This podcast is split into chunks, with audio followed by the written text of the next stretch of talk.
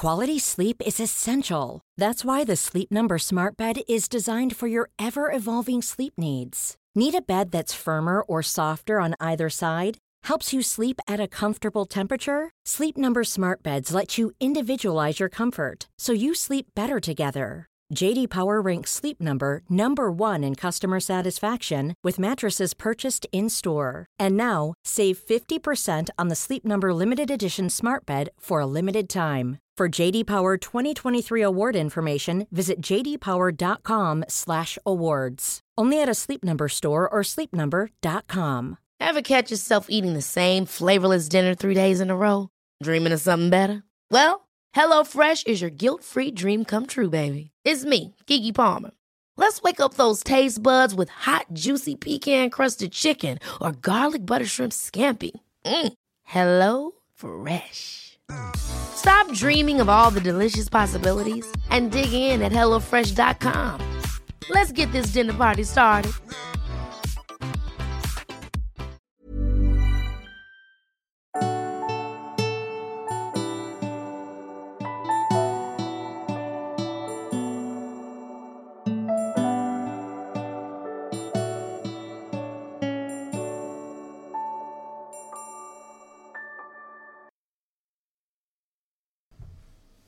Hej, jag heter Sol-Karina. Varmt välkommen till min podd.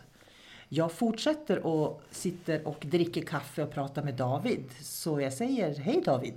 Hej hej. Och välkommen. Idag ska vi ta upp mer frågor som vi har fått. För att vårt gemensamma samarbete med boken och poddarna har ju verkligen väckt mycket hos människor. Mm. Och då har vi lite frågor som vi kommer att reflektera kring då, som är inskickade utav er som lyssnar. Så jag vill uppmana er att fortsätta och skriva sånt som ni tycker att vi ska ta upp då, när vi träffas jag och David. För vi bor inte i samma stad, men vi bor i Norrland. Och det kommer att bli ett par poddar nu då, under en dryg månad som vi släpper tillsammans då. Och du kan också nå David på hans Yahoo-adress då. Som är David Gran med HN var det. Ja, davidgran@yahoo.com. Ja, så har du några funderingar eller tankar så kan du även mejla till David. Så vi börjar väl då. Mm. Och du har kaffet i koppen. Vi gillar att dricka kaffe jag och David. Ja. Hos mig blir det snabb kaffe, hos dig blir det riktigt kaffe. Men vi har fått en fråga som låter så här. Hur kommer man ur andliga och mediala blockeringar? Och jag måste bara säga det. Jag tycker det är spännande med frågorna. Därför att vi kan ju bara tolka frågorna i vårt perspektiv. Jo, egentligen vet man ju inte hur de tänker själva. Eller vad det är de rent konkret ser som är som en blockering. Mm, så vi efterfrågar tydlighet i frågorna. Ja, faktiskt. Att man gärna kanske berättar varför man ställer vissa frågor också. För då tror jag också att man kommer att få ett tydligare svar och tydligare reflektioner utav oss då. Jag tänker på hur kommer man ur andliga mediala blockeringar. Jag tänker på det rent mänskliga. Hur man går vidare i livet. Hur löser man problem. Det är ju egentligen samma sak. Mm. Jag brukar säga så här till människor att egentligen behöver vi inte hålla på och rota i det förflutna. Liksom vända på oss och titta bakåt på allt vi har varit med om, alla problem vi har. Utan har vi ett mål och går framåt så kommer de här blockeringarna alltid att hamna framför oss. Så vi kommer alltid få problem att lösa.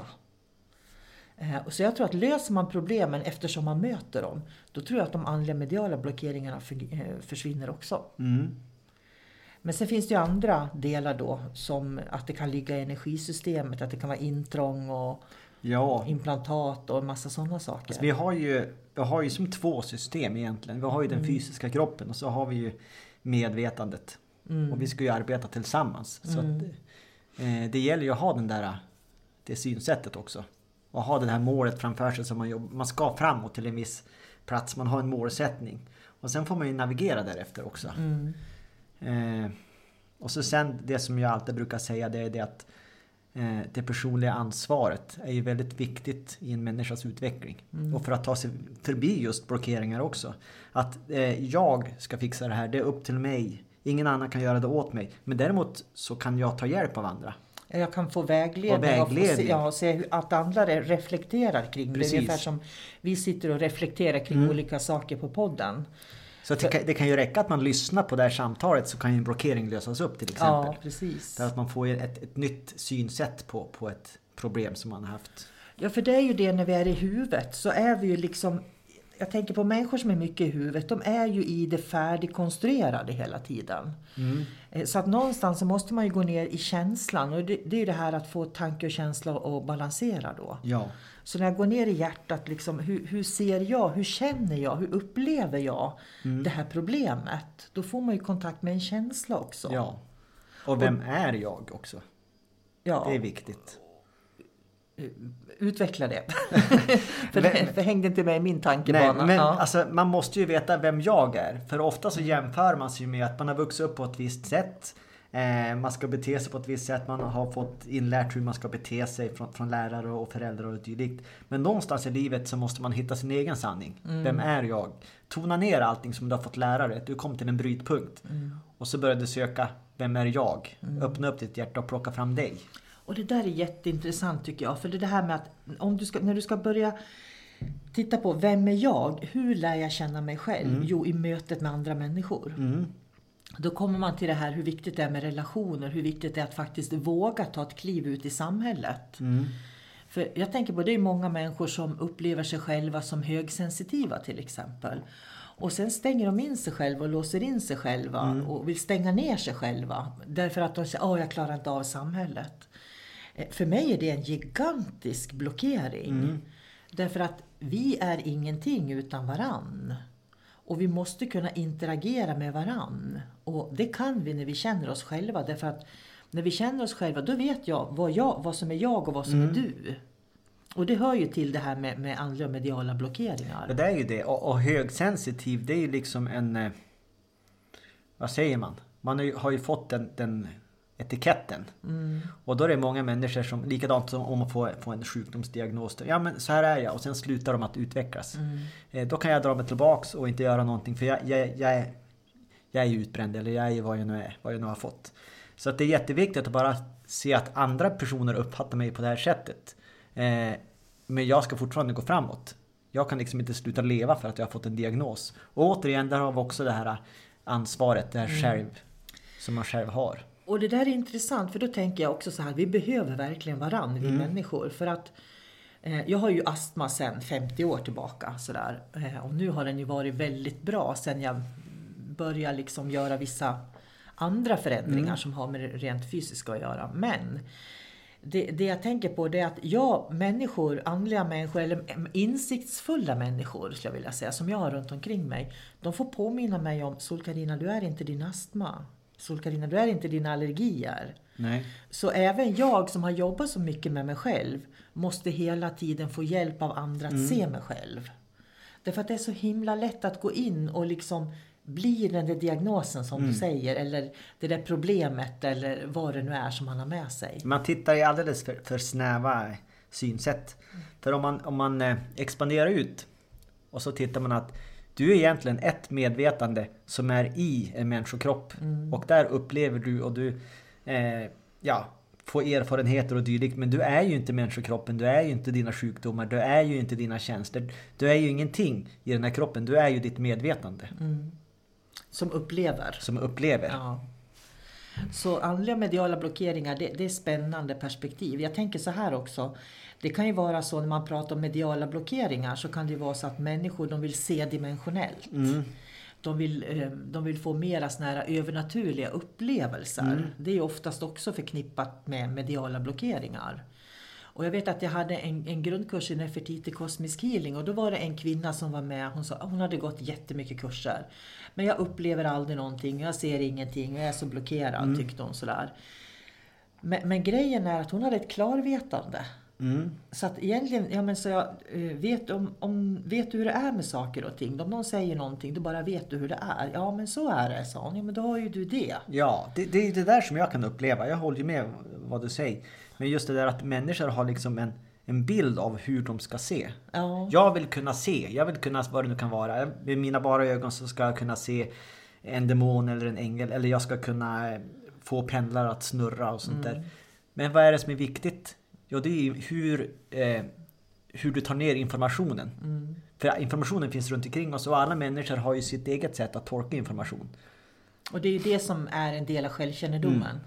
Att man faktiskt förstår att okej, så här tolkar jag verkligheten. Men det är ungefär som om vi sitter och pratar, så säger du saker ibland och jag hänger inte med.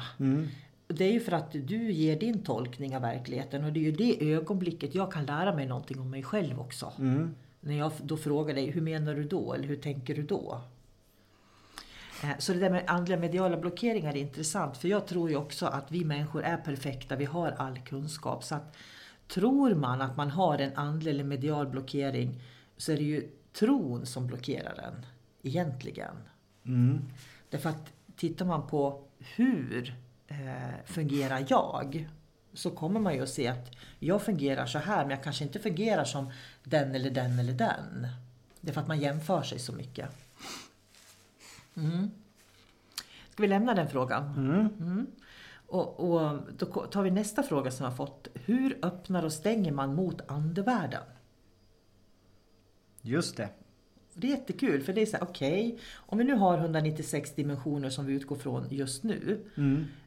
Då tänker jag så här att, vill man vara i bara en utav de 196 dimensionerna, eller vill man vara i alla? För stänger man, då vill man ju liksom välja ut någon man ska vara i. Då missar man ju hela verkligheten. Så är det ju. Och sen jag kan väl säga så här att jag tycker att man ska ju aldrig stänga sina chakran egentligen. Vi jobbar ju ständigt för att expandera och öppna upp dem, så man ska få flöde, så man ska få tillgång till mer information från alla dimensioner. Och det här, David, det här är den här nya andligheten som jag pratar väldigt mycket om. Därför att människor i det andliga Sverige, de ser inte så. Utan de ser liksom att de måste stänga och de ska skydda sig och de ska rena och det är massa sådär. Så, och för mig blir det att de har mer fokus på det som händer runt omkring dem, istället för att ha fokus på vad som händer inuti dem. Och då fastnar de ju mer i den tredje dimensionen. Ja. För det är lite intressant. Jag har ju sett lite på tv genom åren och så. Och en del sådana här övernaturliga program, så kan det vara en person som liksom blir drabbad mycket av spöken då, så att säga. Som de säger. Och då säger då den här som är där att, ja, men du måste lära dig att stänga ner. Säger de. Så att varje gång du har öppnat upp dig, om du nu vill det, så ska du stänga alla dina chakran efteråt. Och då blir man ju bedövad egentligen, tycker jag. Och stänger du ner, då ser du ju inte vad som pågår heller runt omkring dig. Jag kan ju liksom välja att stänga av tvn. Det är ett typexempel egentligen, att jag bestämmer mig för att jag ska stänga av tvn en månad. Jag ska inte titta på nyheterna till exempel. Då har ju inte jag en aning om vad som pågår runt om i världen. Nej. Så när jag sätter på tvn och börjar titta vad har hänt den här senaste månaden, så kommer jag ju att, det är ju en hel värld som öppnar sig, där jag liksom plötsligt ska hänga med och förstå. För mig är det att stänga eller öppna. Att antingen är man en del av flödet, för att det är krig på jorden, människor dör, det händer så bra saker också. Och det är en del av livsflödet. Så att det är ju det. För mig när människor pratar om att stänga, så hör jag det är att människor är rädda. De törs inte möta verkligheten. Nej. Och en konsekvens av det kan ju bli, om man stänger ner, att om man har väldigt stora problem med, låt oss säga, demoner. Man blir hemsökt nattetid och man kanske till och med blir rispad på kroppen och vad det kan vara. Då väljer man att stänga ner.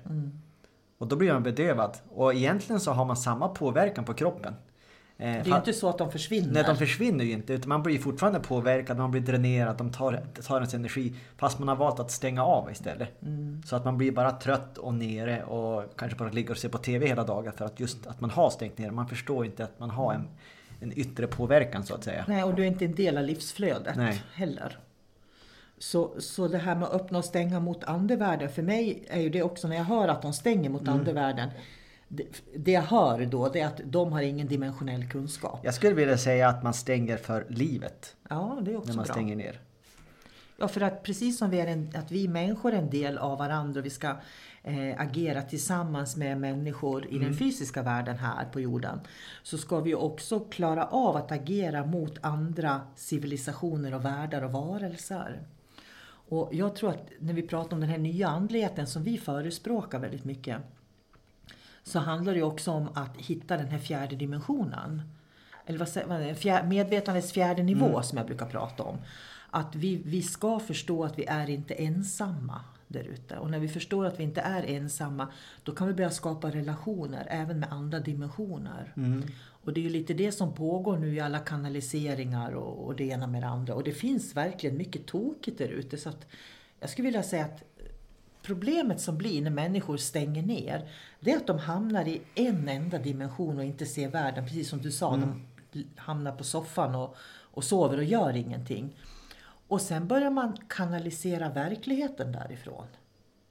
Och liksom att ja, men så här har jag fått till mig nu och så här säger de nu och sådär. Och människor följer det här. Och det mest tokiga som har varit i Sverige tycker jag det här senaste året eller 2019, det är det här eventet som de pratar om. Jag har försökt liksom läsa på lite grann, men jag tyckte det var så galet så jag var tvungen att liksom verkligen, det där släpper jag vill inte ens vara en del av det.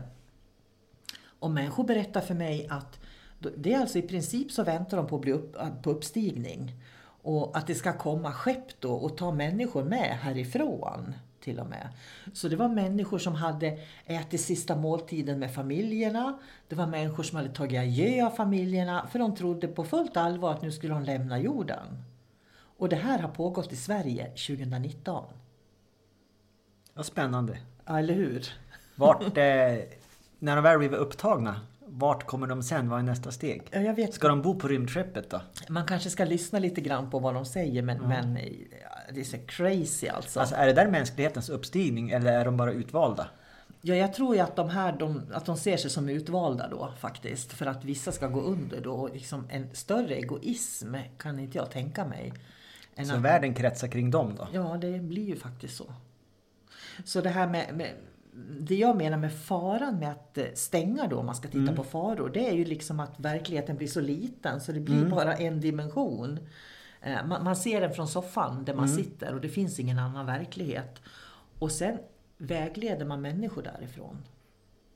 Så ja, jag tycker det är viktigt att vi pratar om såna här saker så att människor liksom får en nyans till det som, hur det är bland sökarna. Så att egentligen det viktiga är att ta del av allting, ta del av all information som finns. Du behöver inte acceptera den, eller du behöver inte liksom säga att ja, men det här tycker jag också, utan låt bara informationen flöda förbi dig. Och sen då, så småningom så kommer du att hitta din del i det här flödet av information. Vad som är viktigt. Ja, för jag tänker på vad vi har med oss då, vad vi präglade av genom livet. Om vi har rädsla, är vi rädda för döden till exempel, absolut inte vill ha med det att göra.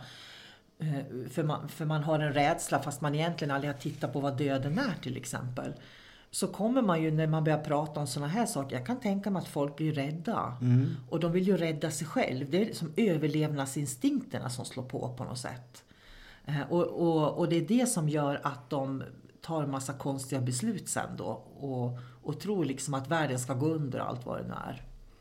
En av mina lärare som jag har haft i andiska traditionerna. Han är antropolog heter det. Från Peru. Och han hade en sån sund inställning till hur man skapar profetier. Som jag kände att jag köpte rätt av. För jag tyckte den var så bra. För han sa så här att människor har i alla tider behövt hopp. Och för att få hopp så skapar man profetier. Och de här profetierna blir ju då som en ledstjärna i livet. Ja, men profetian säger att jorden kommer att överleva liksom, till exempel då 2012 om vi säger så. Eller att vi kommer gå in i vattumannens tidsålder, vi kommer bli klokare till exempel. Och säger profetierna det, då är det ju det människor tror på. Är inte det lite grann samma som propaganda? Jo, egentligen. Profetia och propaganda. Men vi behöver hopp, det är det. Men det jag kan se nu det är att det kommer så mycket destruktivt. Som liksom krymper människors möjlighet till att se liksom, sin fulla potential, vilka de verkligen är. För vi är ju så mycket mer, tycker jag. Jag skulle vilja säga att det är ett förvirrat tillstånd. Och hur tänker du med förvirrat tillstånd? Ja men alltså det finns så otroligt mycket information så att till slut blir människor less och så bestämmer de sig för ett fack som vi pratade om tidigare. Typ det här är jag, det här står jag för, det här är mina värderingar. Men de har egentligen aldrig undersökt den stora världen runt omkring. Och då blir det så att då blir man ju väldigt smal. Mm. Alltså egentligen är man väldigt förvirrad. Så fort om någon pratar om något ämne som kommer utifrån som du egentligen har valt bort för att du har valt en linje. Så då kan du istället bli arg eller stöta bort det på något sätt. För det stämmer inte överens med din bild om vem du är. Så att då har man ju stängt ner där återigen. Mm. Och det är ett väldigt förvirrat tillstånd. Mm. Man börjar gå emot sig själv. Och på sätt och vis så måste man ju börja med att göra det tunga jobbet. Att vem är jag i det här hela som vi pratade om förut. Och jag tänker att det där vem är jag, det är ju därför människor kommer till en kurs till exempel. Mm. Man går ju en kurs eller en lång utbildning för man vill veta mer om sig själv eller förstå verkligheten mera. Och, så det är ju inte helt enkelt för då ska du ju välja lärare sen också efter det. Ja, ska vi se. Jag längtar till varje ny podd är det en som skriver här. Det tycker jag var kul att höra. Det är faktiskt ganska många som skriver att de gillar podden. Och det tycker jag är jättekul att ni talar om vad ni tycker. Och jag förmedlar så mycket jag kan till David hela tiden också. Så han vet också om att ni gillar podden och gillar när vi pratar också.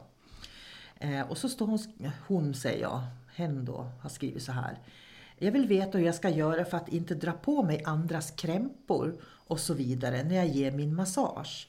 Ibland gör jag det. Räcker det med att jag ber ärkeängeln Mikael om rening var natt? Tack för att du delar med dig av din kunskap. Det är ofantligt värdefullt. Kram. Mm. Så den var ju lite spännande då. Hur ska man göra för att inte dra på sig andras krämpor? Och det är egentligen det vi pratar om hela tiden. Mm. Att lära känna sig själv. Ja. Och ha en integritet däremellan. Jag tänker också den här nyansen att vi människor är ju inte så olika varann. Så om jag upplever att jag har dragit på mig en krämpa så tror jag kanske att man på någon nivå har någonting liknande man behöver förstå eller se om sig själv. Mm. För skulle hon inte då uppleva att hon liksom tar andras krämpor så då skulle hon ju vara mer att hon hjälpte och var fokuserad på dem. Mm. Så jag tror att den här personen måste lägga en väldigt viktig intention. Och intentionen är ju att jag tar inte på mig det som inte är mitt.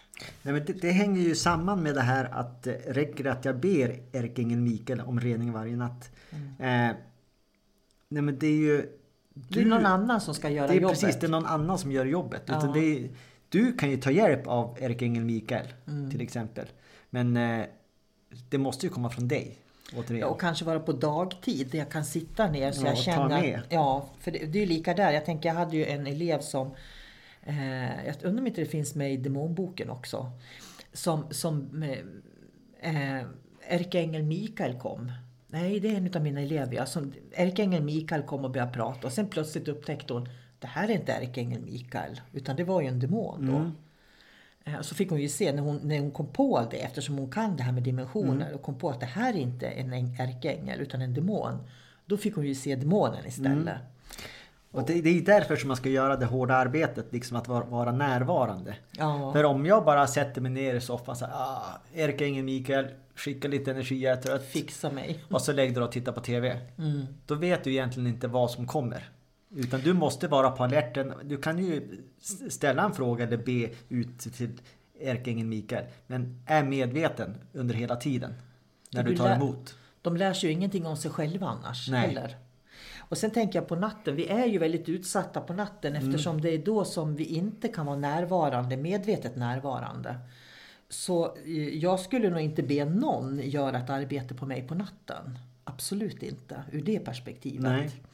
Utan jag har snarare har en annan intention att när jag sover då ska jag vara bara i min egen bubbla, i min egen energi.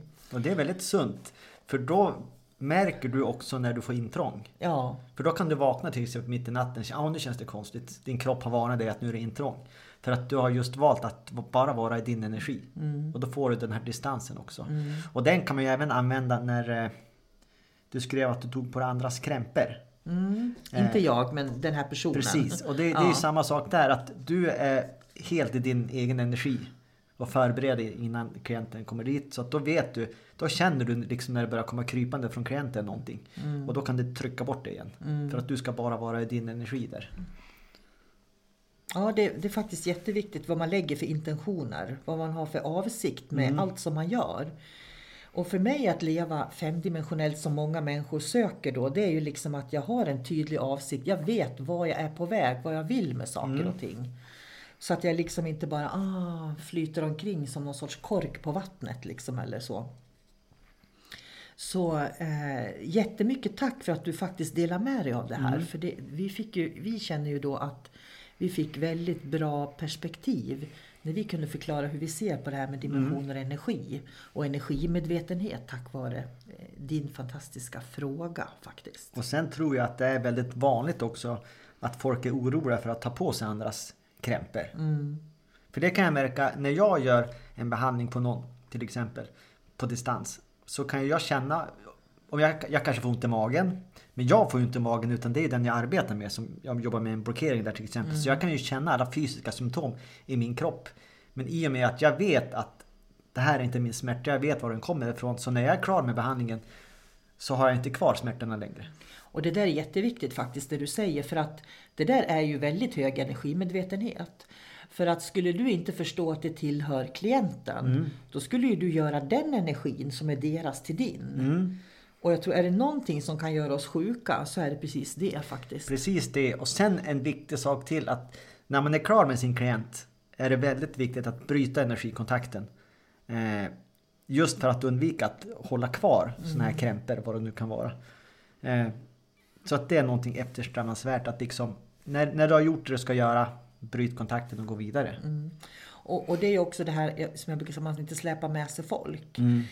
När jag jobbar så människor kan ju liksom, men kommer du ihåg att du gjorde den här healingbehandlingen eller kosmisk omprogrammering eller vägledningen på mig och du sa det här och det här. Och jag bara, nej det kommer jag inte ihåg. Det är som ett typexempel på, därför att jag håller inte kvar dem. Och det innebär att jag har glömt dem.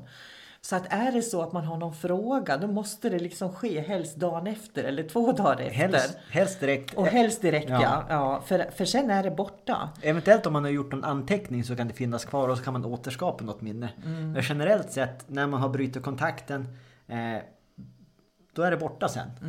Hela behandlingen är i princip borta. Vad man har upplevt är borta. För det hör inte till mig, det är helt oviktigt. Jag ska inte bära på andras erfarenheter och andras börder eller det som har med dem att göra överhuvudtaget.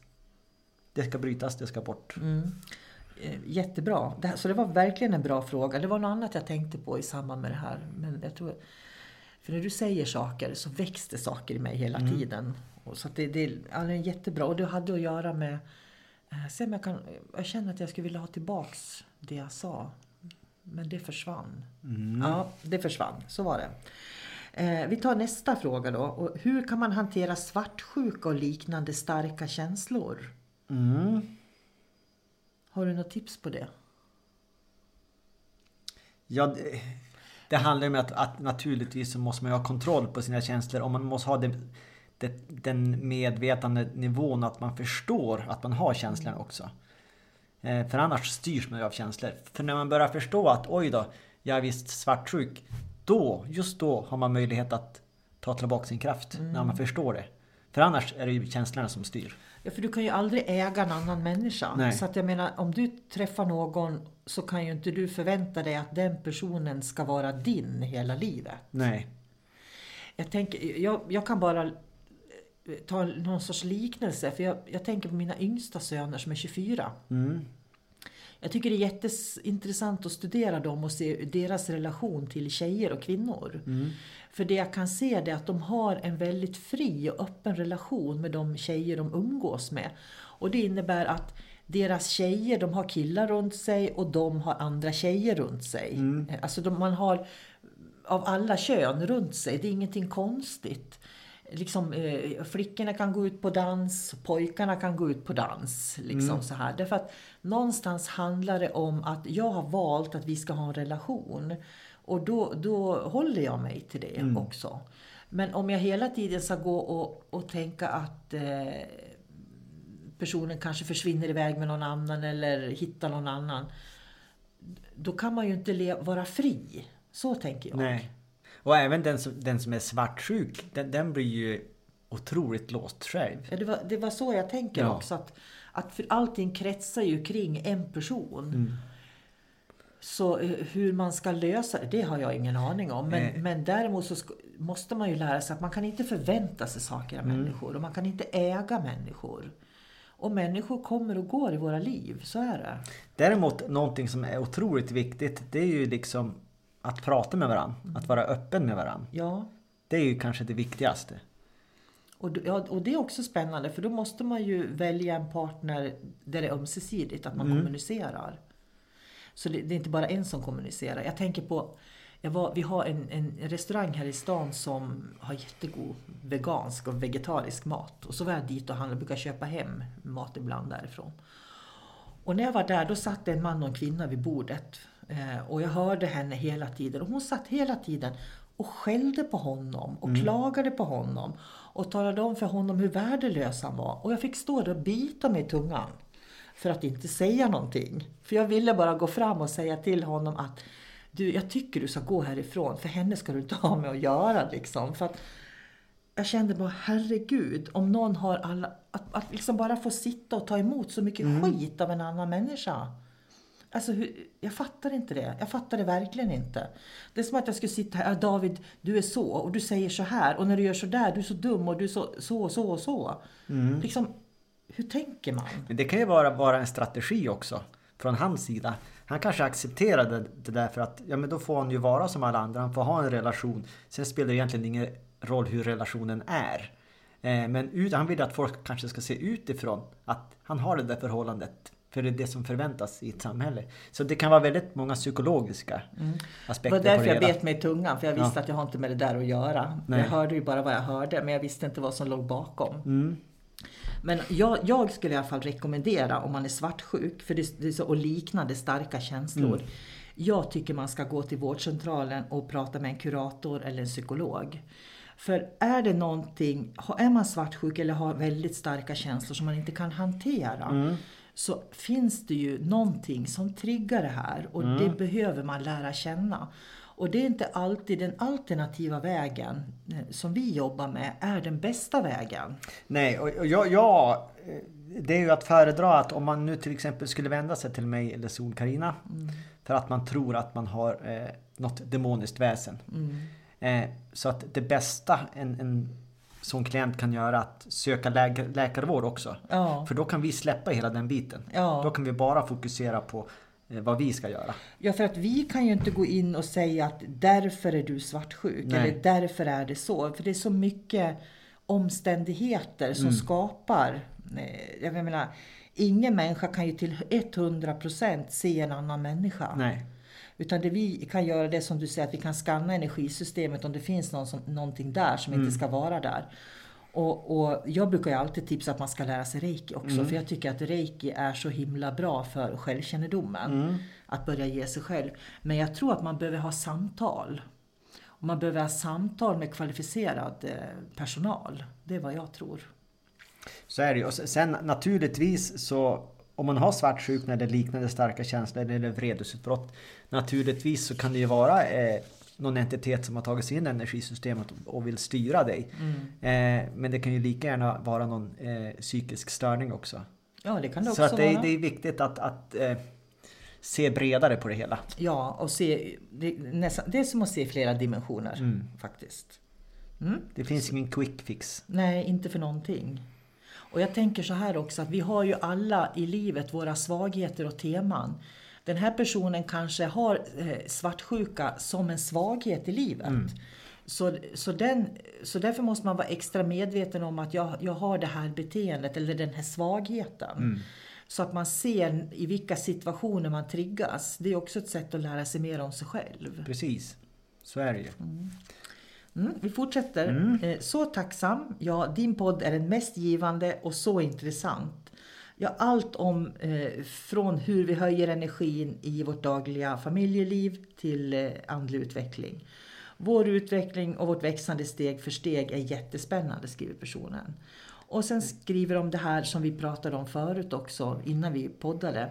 Vad innebär egentligen att vara jordad? Och det vet jag att vi har pratat om i en annan podd som jag tycker den var väldigt bra. Det tog vi upp det väldigt djupt det här med hur man ska tänka med jordning och så. Mm.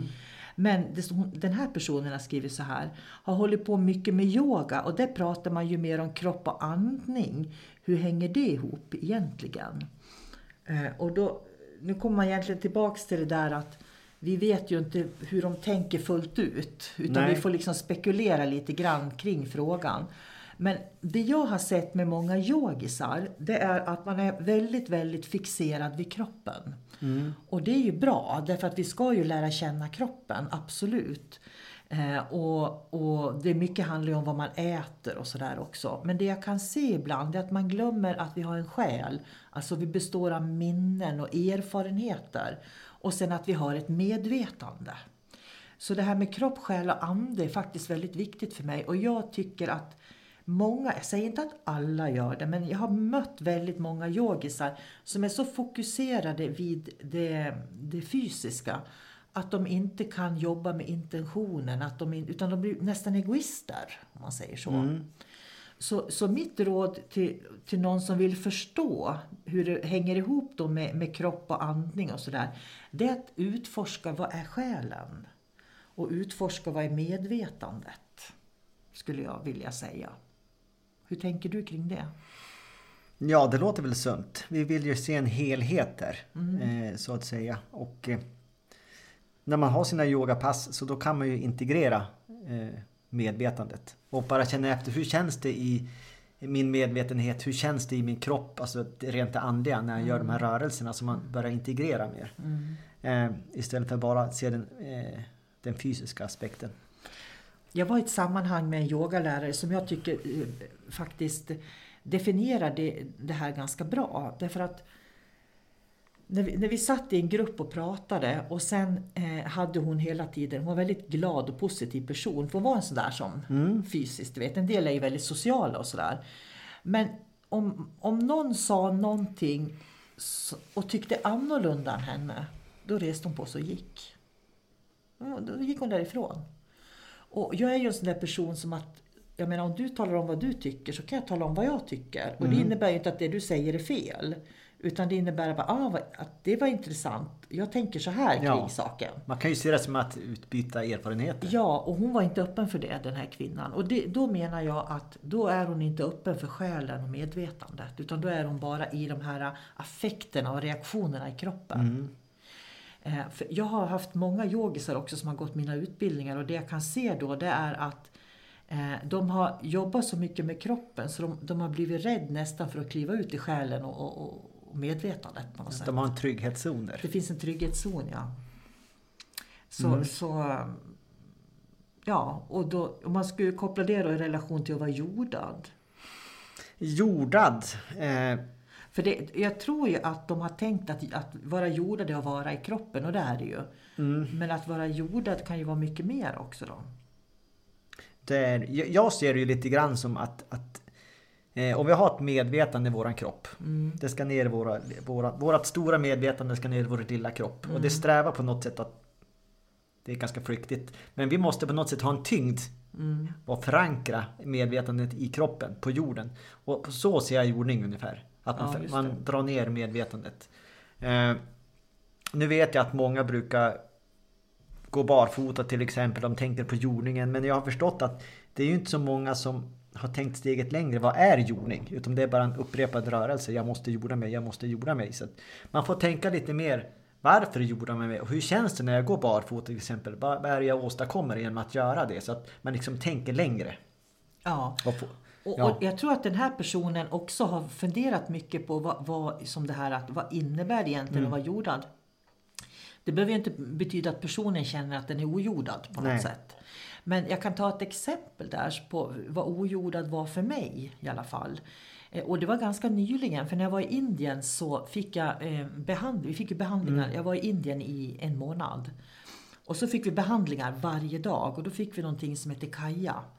Och det är ganska avancerade, där man med olja så har man knyten med örter och så drar man och duttar de här på kroppen då. Och det var ju liksom hårda, rejäla massager 1,5 timme varje dag. Och de första 3 kajabehandlingarna balanserar pitta, vatta och kappa då. Och när man har fått 5 kaja så har man balanserat elementen inom den vediska kulturen då, Siddha Veda. Men när jag skulle få när jag hade fått min 6:e kaja, för i den 7:e kajan, jag kommer inte ens ihåg vad det var man balanserade då. Men det var, någonting. Jag kände bara, jag längtar till jag kommer till den 7:e kajan. Jag klarar aldrig av den. Därför att när jag hade fått 6 kajor, då satt jag vid bordet mitt emot läkaren där.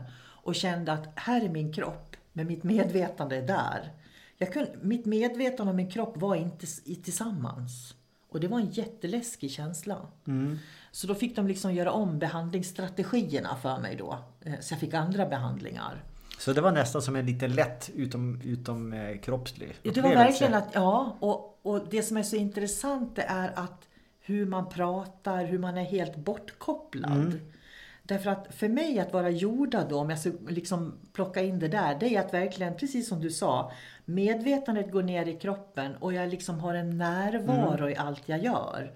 Men de här behandlingarna och liksom den här kosten som vi åt då, för vi åt ju då väldigt veganskt och enkelt också, gjorde ju liksom att det separerades. Mm.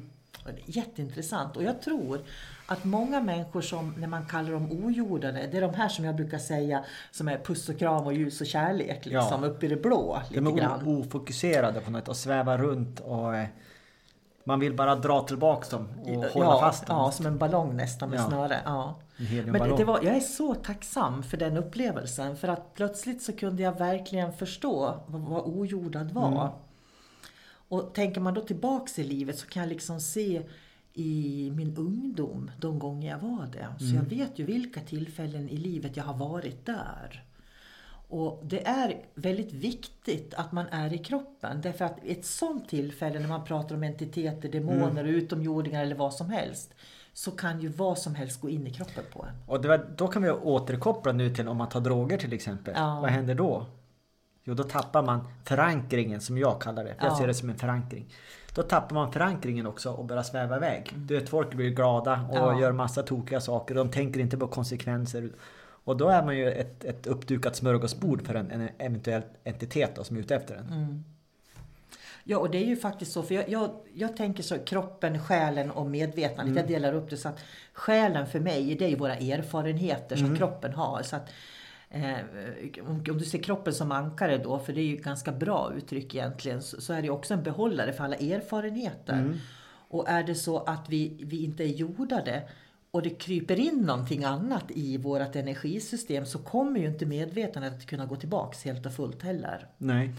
Så för mig var det väldigt viktigt när jag fick den upplevelsen att jag hade 2 Siddha Veda-läkare med, alltså en riktig läkare och 2 ayurvediska läkare. Plus en ayurvedisk lärare. Så de var faktiskt 3 personer som kunde hjälpa mig att komma tillbaka på ett bra sätt. Men jag tänker så här, för jag har ju varit till Oneness-universitetet i Indien också. Där människor är med om sådana där saker. Och för mig är det inte alls lika hög vibration som det var på den här platsen. Så det är ju så viktigt var man får en sån här upplevelse när man åker på en retreat också. Att man inte bara åker, det här låter fint och så åker jag dit. Du har ingen aning om vad det är för grundenergier där. Så att så här i efterhand så har det ju fått mig att tänka också, vad ger jag mig in i? Alltså ett steg till. Och då tycker jag ändå att jag är ganska medveten i livet. Men ändå så åkte jag på rehab för att få uppleva det här. Och fick den här separationen genom medvetandet och kroppen. Ja. Så verkligen jordad är viktigt att vara. Eller förankrad. Jag tror att människor förstår det bättre, mer bildligt. Ja, du har faktiskt rätt i det. Att vara förankrad eller närvarande, det är det ordet jag använder. Man kan ju se en lite mental bild att vi är på ett hav som är jorden. Och så har vi en båt som är vår kropp. Och så har vi medvetandet som ska ner i båten. Och så ska man släppa en litet ankare ner på havets botten. Så att man inte driver runt planlöst. Viktigt att inte vara... Jag brukar säga, kork på vattnet, säger jag. korka kan ju också pluppa hit och dit hur som helst och skulle behöva ett ankare. Mm. Och det är spännande, för i mindfulness så pratar man ju om andningsankare. Just det. Där man kan använda andningen då. Och det är ju det man gör inom yogan också, att man använder andningen för att komma tillbaka till sig själv. Men det finns alltid fler dimensioner för oss att utforska. Mm. Som själen och medvetandet också då. Vi pratade också om svart och vit magi. Hur tänker du kring det? Mm. Det var egentligen ingen direkt fråga vi fick, utan vi kom in på det här med svart och vit magi. Vi pratar om att vi väljer, att vi gör val. Vi gör val. Och människor generellt tycks uppfatta att det finns olika sorters magier eller energier. Men det är egentligen samma sak. Det finns en energi som människor använder, och det är ju intentionen som styr. Vill du göra onda handlingar till exempel, ja men då kan vi ju kalla det svart magi eller satanistisk energi kanske. Men det är ju samma energi, så enkelt är det. Och det är upp till dig att göra ett val. Vad vill jag använda den här energin till? Ja, det är lika grann. Jag tänker på en del, ja, det här är spännande. Mm. För en del säger liksom, reiki kärlek, reiki bara gott. Mm. Ja, det beror ju på vad du har för intentioner att ge reiki. Mm. Du kan ju liksom ge reiki och faktiskt skada också. Ja. Om du har fel intention. Så är det ju. Och för mig, den farligaste intentionen människor kan ha, det är att de tror att allting är kärlek. Att allting är gott. Mm. Därför att det måste vi liksom... För då får man skygglappar på. Ja, lite grann så att man inte ser. Mm. För jag tänker så här, man ska inte gå in i, ja men det där var negativt, det där var inte bra, det där var bra. Så, utan man ska bara liksom navigera ungefär som en slalomåkare. Mm. Att ja men det där känns inte bra, men då går jag dit, det känns bra. Så lägger man ingen värdering i det. Nej. För oftast vill ju folk lägga väldigt mycket värderingar i saker och ting. Men jag tror faktiskt att människor kommer till en punkt i livet där man tar ställning, att gå den ena eller den andra vägen. Alltså att man har mer mörker som man utgår ifrån, eller att man har mer ljus som man utgår ifrån. Jag tror att alla människor kommer till en sån punkt. Så att jag tror inte att det är självklart när vi föds ner att vi ska bli goda, ljusa varelser som jobbar för kärleken och det positiva. Utan jag tror att mycket präglas på livets väg. På något sätt. Och sen beror det på hur stark man är som människa också. Har man lätt att bli korrumperad till exempel, så då lär man ju använda magin på ett mörkt eller svart sätt så att säga. Och skada andra människor. Men annars så jobbar man med vit magi, det är egentligen samma sak. Och då jobbar man istället för att hjälpa andra. Och svartmagiker är ju väldigt själviska. De jobbar för att dra vinning av saker och ting för egen skull. Det där var en ganska bra definition du gav nu. Hur man kan skilja svart och vit magi. Att svart magi, då så har du egen vinning. Du vinner någonting på det. Vit magi, då gör du det för andra. Mm. Så det var man tänker kollektivt och ser den större bilden. Ja, det var faktiskt en väldigt bra definition tycker jag. På svart och vit magi. Hej fina Sol-Karina. Det är så mysigt att lyssna på din podd. Det är så intressant.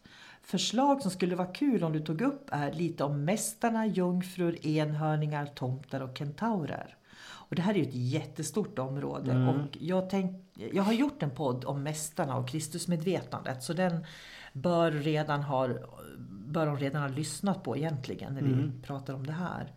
Men hur tänker du kring... Jag tänker kentaurer, det är ju... De är som är hälften människa och hälften... och häst. Ja. Sjöjungfrur och enhörningar och tomtar. Mm. Det låter ju faktiskt som att det skulle kunna vara mytiska figurer. Det finns ju skrivet om dem förstås i antika texter och dylikt. Och är mycket mer barnprogram och dylikt. Men jag tänker de som sjöjungfrur finns det ju många som har sett, och sjömän och sådär. Och jag tror ju att här på jorden så finns det väldigt många dimensioner på jorden också. Så att om det är så att man kommer in i sjöjungfrurnas dimension så ser man dem. Och de är också varelser som finns här och lever sida med oss på något sätt. Det jag vet, och jag håller ju med om det. Och sjöjungfrur, det lilla jag vet om dem har uppfattat.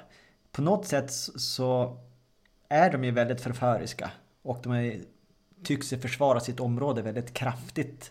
Så att de skulle nästan höra till naturväsen då. På något sätt. Precis dit jag var på väg egentligen. Ja, för de har ju liksom ett område, det här är vårt område. De som kommer hit kommer vi att krossa eller förstöra för att göra sig av med. Eller lura iväg eller åt något annat håll. Vi skapar obalanser. Och det är ju samma sak med näcken egentligen. Mm. Och de här. Det är ju som samma kategori, fast olika miljöer. Att de upprätthåller sin balans i sin miljö. Och vi är inkräktare på något sätt. Jag ser också de här mytiska figurerna som, och jag har ju gjort så att jag har ju kopplat det till olika dimensioner, så att för jag har ju kopplat det till andra nivån då, dit naturväsen hör, det andra chakrat om man säger så. Därför att innan. There's never been a faster or easier way to start your weight loss journey than with PlushCare.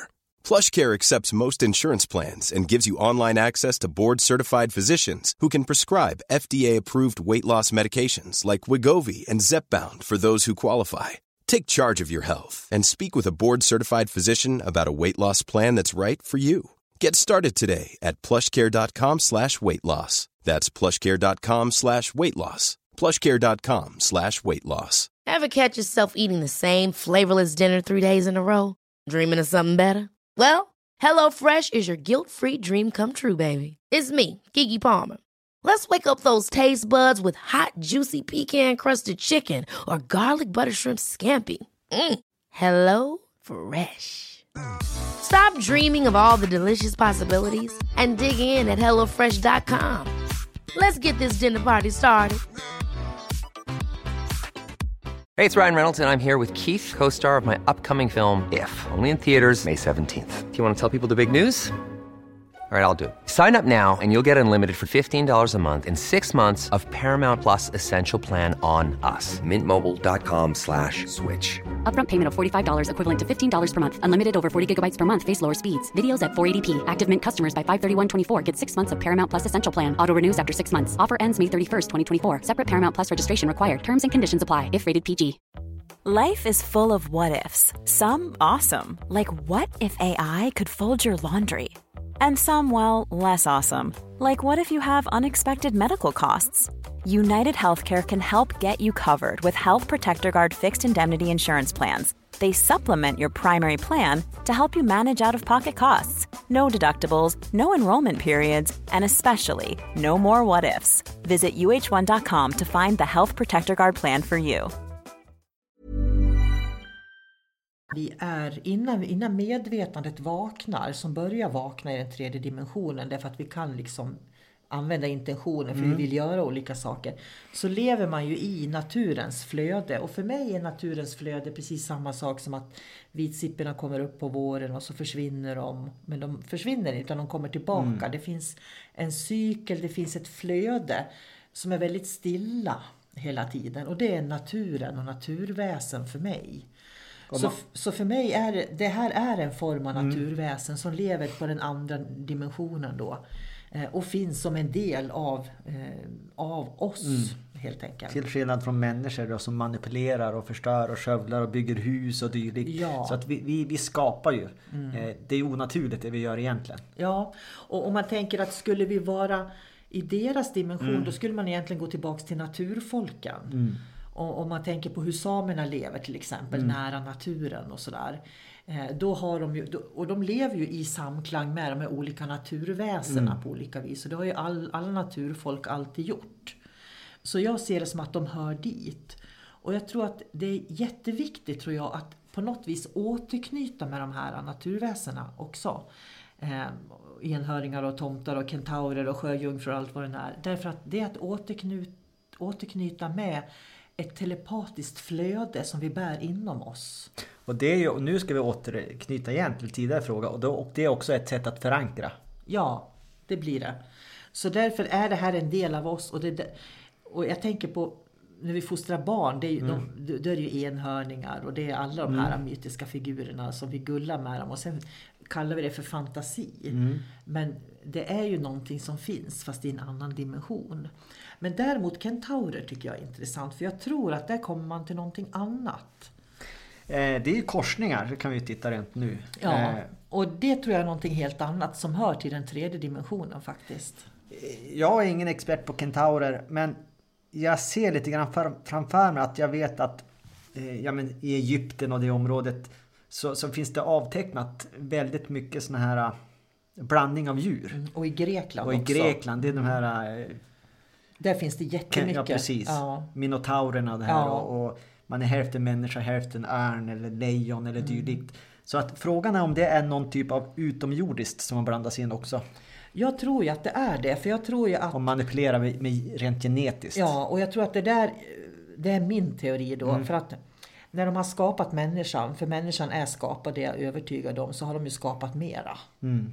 Så att jag tror ju säkert att de har experimenterat mellan män. För jag menar, vi är ju också en djurart egentligen i den fysiska kroppen. Så jag tror att det där är genmanipulationer på olika sätt. Precis, och det kan ju också vara det som kallas halvgudar och sånt i olika skrifter. Ja, det tror jag också faktiskt att det ligger en stor sanning i det.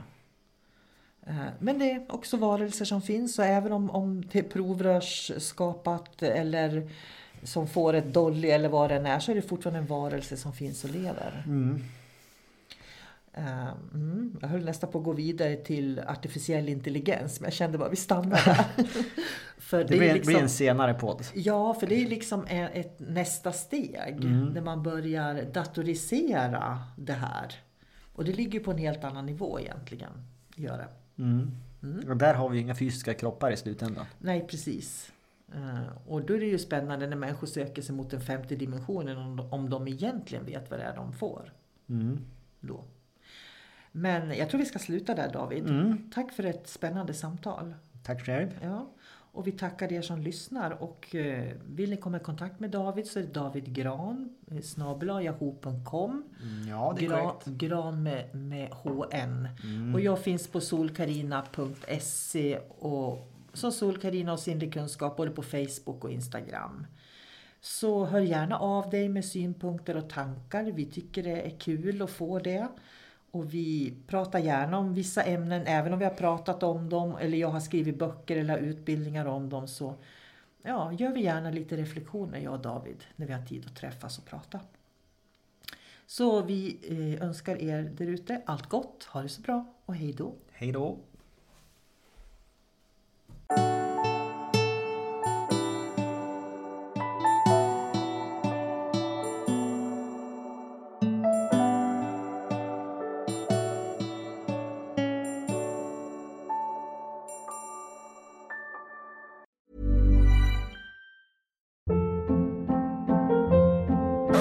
Up. What was that? Boring. No flavor. That was as bad as those leftovers you ate all week. Keke Palmer here, and it's time to say hello to something fresh and guilt-free. HelloFresh. Jazz up dinner with pecan-crusted chicken or garlic butter shrimp scampi. Now that's music to my mouth. HelloFresh. Let's get this dinner party started. Discover all the delicious possibilities at hellofresh.com.